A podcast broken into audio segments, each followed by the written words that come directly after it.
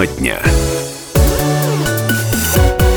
Пруды в Зверево оказались заражены аммиаком и ртутью. Число заразившихся коронавирусом в Ростовской области за неделю выросло в два раза. Побит температурный рекорд 90-летней давности. Об этих и других событиях говорим в программе «Тема дня». Привет-привет, я Максим Чумаков. Это радио «Комсомольская правда» 89,8. Наша частота в Ростовской области и городе Ростове-на-Дону. За звук сегодня отвечает Лев Хантимиров. Сегодня все самое важное и интересное. 2 ноября на календаре. 17 часов 3 минуты точное время. Это значит, что мы начинаем.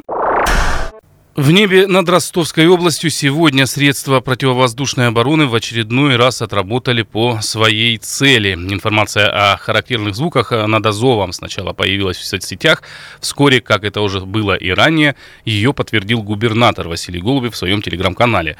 В 14.17 Э, система ПВО отработала по воздушной цели. Оперативные службы уточняют последствия на земле, написал он.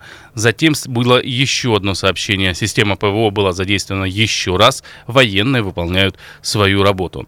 Ну, э, мы уже все знаем, что информация о работе ПВО в Ростовской области в последнюю неделю появляется чуть ли не каждый день. Пока что, к счастью, это происходит без э, серьезных последствий. Лишь в минувшее воскресенье, 29 октября, осколки сбитого беспилотного летательного аппарата попали на крыши частных домовладений в Первомайском районе Ростова. При этом, к счастью, никто не пострадал и серьезных разрушений не произошло. Меняем тему. В городском пруду Зверева, где выращивают рыб, норма аммиака и ртути превышена в 29 раз. В итоге в пруду начала гибнуть рыба. Специалисты из Азово-Черноморского филиала научно-исследовательского института рыбного хозяйства взяли пробы. Нашли в воде целый букет веществ, которых там быть не должно. Прокуратурой установлено, что государственное унитарное предприятие Ростовской области Управление развития систем водоснабжения осуществляет сброс не очищенных сточных вод в пруд, расположенный в хуторе Малое Зверево Красносулинского района. Комментарий помощника Ростовского межрайонного природоохранного прокурора Дмитрия Карипанова. Ростовской межрайонной природоохранной прокуратурой проведена проверка соблюдения требований федерального законодательства. По итогам проверки установлено, что государственным унитарным предприятием Ростовской области Управление развития систем водоснабжения осуществляется сброс недостаточно очищенных сточных вод в пруд, расположенный на водотоке поверхностного водного объекта Балки Осиновой в районе хутора Малое Зверево Красносулинского района. Прокуратура генеральному директору предприятия внесено представление об устранении нарушений федерального законодательства – Однако, по итогам его рассмотрения, исчерпывающие меры к устранению нарушений не приняты, что послужило основанием для обращения прокурора с исковым заявлением в суд. Решением суда первой инстанции исковые требования прокурора удовлетворены, Однако 23 августа 2023 года на решение суда предприятием подана апелляционная жалоба. Рассмотрение жалобы в Ростовском областном суде назначено на 15 ноября 2023 года. Ну что же, у рыбы хватает врагов, а аммиак, как говорят ученые, высокотоксичное для рыб соединение, которое представляет особую угрозу. При оценке качества воды для пресноводных видов рыб аммиак следует рассматривать как важнейший фактор. Источником аммиака в водоемах является, как правило, разлагающаяся органика а именно бытовые, сельскохозяйственные и индустриальные стоки, гниющая вода, и водная растительность. Что значит для пруда загрязнение ртутью и аммиаком? Об этом мы поговорим с ростовским экологом Ириной Черкашиной. Она сейчас на связи со студией. Ирина Федоровна, добрый вечер. На днях выяснилось, что одно предприятие в Зверево регулярно а, сливало в пруд Петровский, который там находится, и э, так называемую осиновую балку, сточные воды без специальной э, фильтрации. Дошло до того, что там э, начала гибнуть рыба в этих прудах. А специалисты Азова Черноморского филиала вот нашего научно-исследовательского института нашли там целый букет загрязнений. Там и аммонийный аммиак, и фосфатный фосфор, и нашли даже ртуть. И вот в некоторых местах норма была превышена до 29 раз. Скажите, вот это загрязнение, о чем оно говорит? Много это, мало, тем более э, загрязнение ртутью, ведь я так понимаю, что это один из ядовитых, да? Одно из ядовитых веществ. Угу. Да, да, конечно. Во-первых, действительно, ртуть входит в тройку самых опасных химических элементов тяжелых металлов, то есть вместе с кадмием и свинцом. Поэтому загрязнение даже в 10 раз – это уже плохой показатель, опасный для жизни, поскольку э, это все находится в воде, то, соответственно, э, все биокомпоненты, не только э, сама рыба, но и то, чем она питается, э, естественно, ртутью заражается, и поэтому э, действительно пруд становится ядовитым. Вот. Э, мало того, э, эти сточные сбросы мы уже э, с этим сталкивались и в Ростове-на-Дону. Сбрасывают об, обычно это гальваны элементы разные, то есть угу. вполне возможно, что там просто выбросили э, какие-то аккумуляторы, какие-то э, еще вещества. Кстати, есть даже опыт, когда э, ртутью заливали, чтобы э, спустить отходы из э, помойных ям. Вот. Mm-hmm. Вместе с ртутью уходило и загрязнение. А, поэтому это все, конечно, очень опасно и очень недопустимо и вредно для не только для окружающей среды, но и в первую очередь для людей. Скажите, а вот аммиак, загрязнение аммиаком, что а, это? Ну, аммиак сразу нам э, говорит о том, что происходит процесс гниения.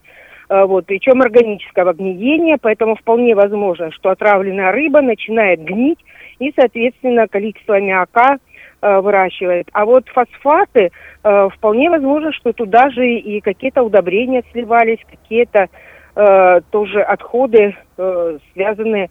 У нас вообще-то недостаток фосфора, и поэтому некоторые считают, что если вылить в окружающую среду фосфор, то это будет даже полезно. Но это неверно, потому что э, нужны специальные, так сказать, формы, которые есть. Вот здесь это, скорее всего, тоже ядовитый фосфор.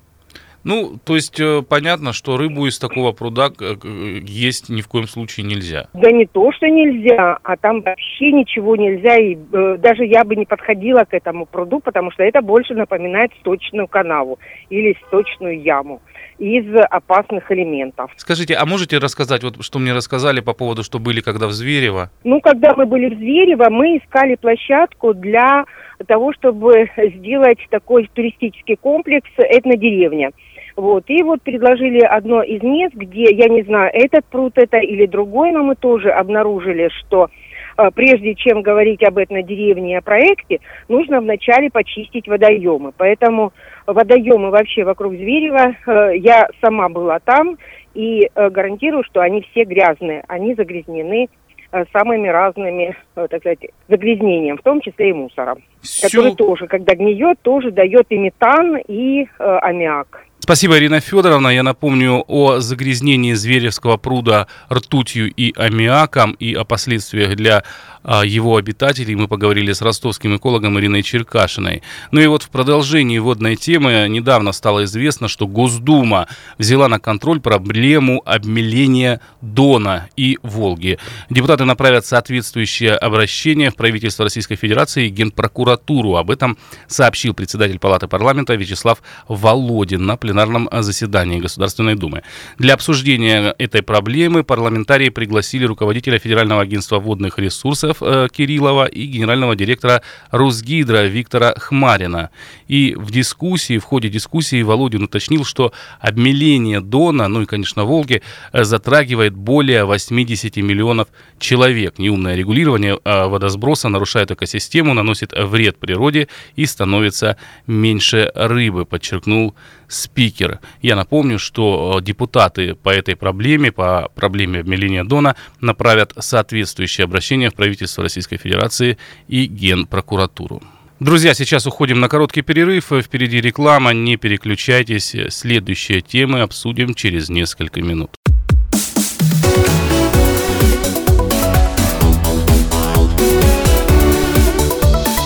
Тема дня.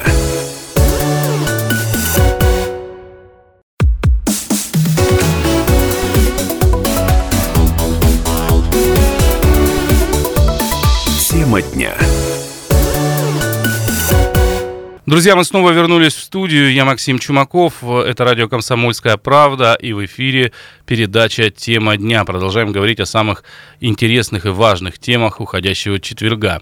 В Ростовской области за минувшую неделю коронавирус подтвердили еще у 390 человек. Недели ранее, я напомню, а, ковидом заразились 294 жителя. Также продолжает расти число госпитализированных с ковидом. Так, за прошедшие 7 дней госпитализация потребовалась уже 37 пациентам, а по данным недельной давности это был 21 пациент. Летальные исходы за последние два месяца, к счастью, не зарегистрированы. Что касается ОРВИ, то в Ростовской области области за неделю зафиксировали более 17 тысяч случаев ОРВИ. Заболеваемость в целом оказалась ниже эпидпорога а, почти на 9%, а также ниже уровня прошлой недели почти на 4%. Об этом сообщают специалисты Роспотребнадзора. А, комментарий начальника отдела эпидемиологического надзора Управления Роспотребнадзора по Ростовской области Натальи Леоненко отмечается сезонный подъем заболеваемости, как а, коронавирусная инфекция, которая, как я уже упомянула, э, сейчас приобретает свою сезонность, да, так и другими вирусными инфекциями. А, вы видите, что на сегодняшний день у нас, конечно, меняются погодные условия, а, соответственно, похолодание, э, вирусы а, у нас а, как раз-таки респираторные вирусные инфекции у нас сейчас идут в подъеме, как это обычно бывает mm-hmm. ежегодно. Все это находится в пределах эпидпорога. А если э, брать по отношению, как вот э, когда мы вводили масочный режим, то тогда у нас был подъем заболеваемости а, достаточно большой, и случаи были заболевания, много было тяжелых случаев. На сегодняшний день, как я уже говорила, это в основном легкая, легкая форма течения, если мы будем говорить о коронавирусной инфекции. А случаев гриппа у нас э, выявлен только единичный. Коронавирус от нас никуда не ушел, он просто, а, скажем так, приобретает другие формы заболевания, более легкие, да, переходит на другие другую а, форму и э, будет сопровождать нас, скорее всего, также по а, течению года, тогда, когда у нас холодный период, когда у нас а, большое количество контактов среди э, детей, взрослых, когда мы возвращаемся с отпусков, да, когда у нас э, максимальное количество э, в коллективе людей, и если мы будем соблюдать правила э, профилактики личной, помимо специфической, да, а те, что мы рекомендуем, это проветривание помещений,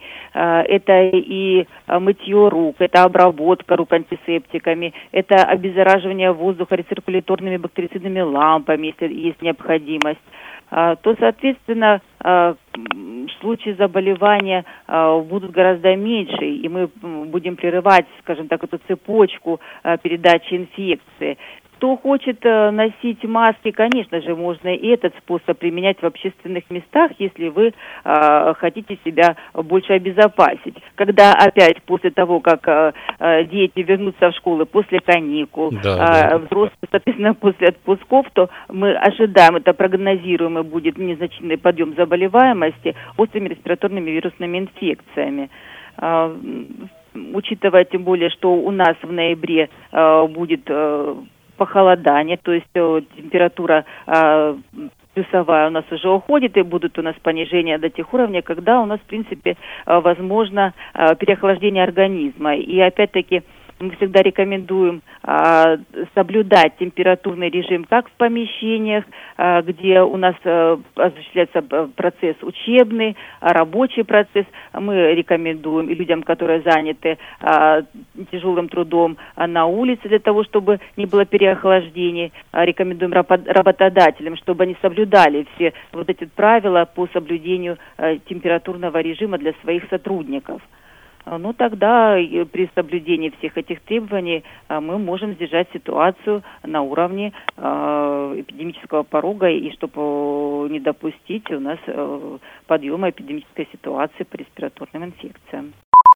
Меняем тему. Спасатели сегодня предупредили жителей Ростова о высоких волнах на Дону. Они призвали рыбаков не выходить сегодня в акваторию и ловить рыбу с берега. А, на Дону в южной столице сильное волнение, особенно высокая волна наблюдается ближе к середине водоема, рассказали в департаменте по предупреждению и ликвидации ЧС. Судоводителям рекомендуется сегодня воздержаться от выхода на акваторию. Высокие волны связаны со шквалистым ветром. Его порывы в Ростове сегодня достигают 12 метров в секунду. И тем временем в Ростове 1 ноября был обновлен суточный температурный рекорд. По данным климатолога, в нем воздух прогрелся до 22 с лишним градусов. До этого самое теплое 1 ноября было зарегистрировано в 1932 году, 90 лет назад. Тогда столбик термометра поднялся почти до 22 градусов. О том, можно ли считать ноябрьскую температуру аномальной, мы поговорим с климатологом, ростовским климатологом, кандидатом географических наук Александром Иошпой. Александр Рувимович, здравствуйте. Вы когда-то сказали, что климатологи следят именно за долгосрочными там, изменениями климата. Так вот, о, о долгосрочности и в этот раз пойдет э, речь. В Ростове 1 ноября обновлен суточный температурный рекорд. Воздух прогрелся до 22,2 градуса. С, до этого самое теплое 1 ноября было аж в 1932 году. Тогда было зафиксировано 21,8 градусов.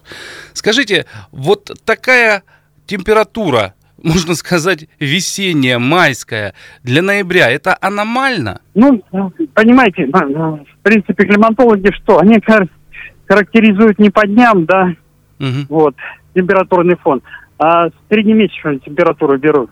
Почему? Потому что это выражается в климатической норме. Один день он не может быть показателем, да? Угу. Вот, теплое либо холодное, теплый либо холодный месяц.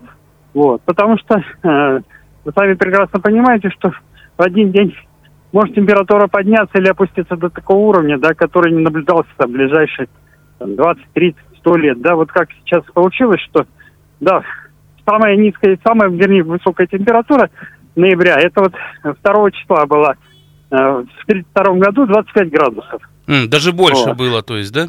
Да, да, было больше. А первого, ну вот вы правильно сказали, 1 ноября, да, э, вчера наблюдался максимум за последние, вот, э, за все годы наблюдений, так будем говорить. Угу. Вот. Поэтому, да, это максимум, который вчера наблюдался, он превысил Э, все до этого значения, которые были среднесуточной температуры ну, 1 ноября, да, за все годы наблюдений. Самый холодный, это считается месяц, я могу сказать, что э, в 93 году средняя температура месяца была минус 5 и 9 градусов. Вот. Это была среднемесячная температура, самая холодная, которая наблюдалась вот тоже за весь период наблюдения в Ростове. Ну вот я вот сейчас... Это среднемесячная температура. Я сейчас смотрю, вот. самым холодным 1 а, ноября было, как пишут, в 1920 году. Тогда мороз достигал минус 14 э, градус, минус 14 вот. целых э, и два десятых градуса. Вот, вот, может быть. Потому что, ну вот видите, если среднемесячная температура была самая холодная 93-м, да, то вот день именно самый холодный, вот, там, 2 или 1 числа, это был, вы говорите, 19-й год, да? 20-й. 20-й год. То есть, да, это не говорит о том, что весь месяц был холодный, да. Это говорит, что, да, был заток холода, вот, один-два дня, а потом температура начинала повышаться. Точно так же сейчас заток тепла, да, вот, но температура постепенно будет переходить, естественно, к э, более низким показателям. Потому что вот этот заток, который идет, вот, он э, немножко вот было понижение температуры, да, угу. вот, потом опять заток воздуха произошел э, субтропический, тропический широт, естественно, принес теплый воздух. Вот, но постепенно циркуляция меняется. Я считаю, что вот этот процесс, он будет переходить уже на перенос западный, северо-западный, а потом на восточный, который, конечно, понизит температуру. Вот. Ну, то есть следующая ну, неделя когда... уже будет холоднее, да? Ну да, я, вот будем говорить так, что э, температурный фон меняется, да, вот. И, естественно, да, ночи, конечно, уже холодные, если никуда не денешься. А за счет того, что заток теплого воздуха существует, значит, при, пришел, поднялась температура. Вот разделы пройдут фронтальные, да, как мы с вами говорили, понедельник, то на в пятницу, субботу. Вот, температура, конечно, опустится, да, ну, не будет, э, как многие говорят, а вот когда температура опустится там до минусовых, нет, пока э, до минусовых значений не опустится, вот. но постепенно температура будет понижаться, и как только поток сменится на восточный, пойдет уже холод, конечно. Александр Ивимович, а можно ли вот судить, вот такая у нас теплая, бездождливая осень, ноябрь теплый, там, да, начало ноября, по крайней мере, можно ли по mm-hmm. этому судить, что зима и будет такая не сильно холодная? Вы знаете, вот сколько смотрели аналогии такие, да, Мгм. есть, ну, если вот оно э, приобрело какую-то тенденцию повторяемости, тогда можно было говорить, что да, вот смотрите, там август такой был или июль, да, теперь вот точно будет декабрь вот таким и таким. Нет, пока не получается такого, да, потому что все равно выпадает. По аналогии смотришь, э, получается, например, там 30-е годы, вот повторяется, да, сентябрь месяц. Мгм. Все, думаешь, ну да- дальше, значит, и пойдет так же. Нет, а а октябрь уж совершенно другой. То есть он выпадает и не повторяет тот октябрь, например, 30-го года, какой. Если сентябрь совпадает, октябрь же нет. То есть вот четко как хронология пока не получается.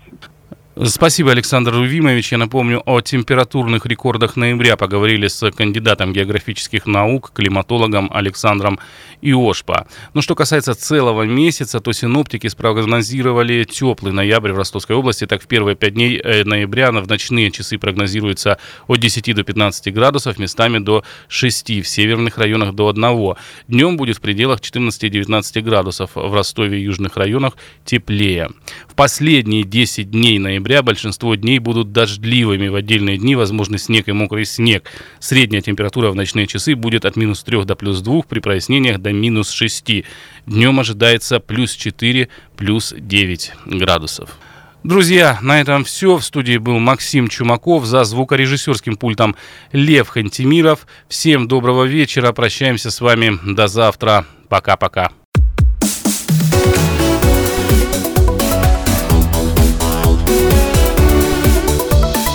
Тема дня.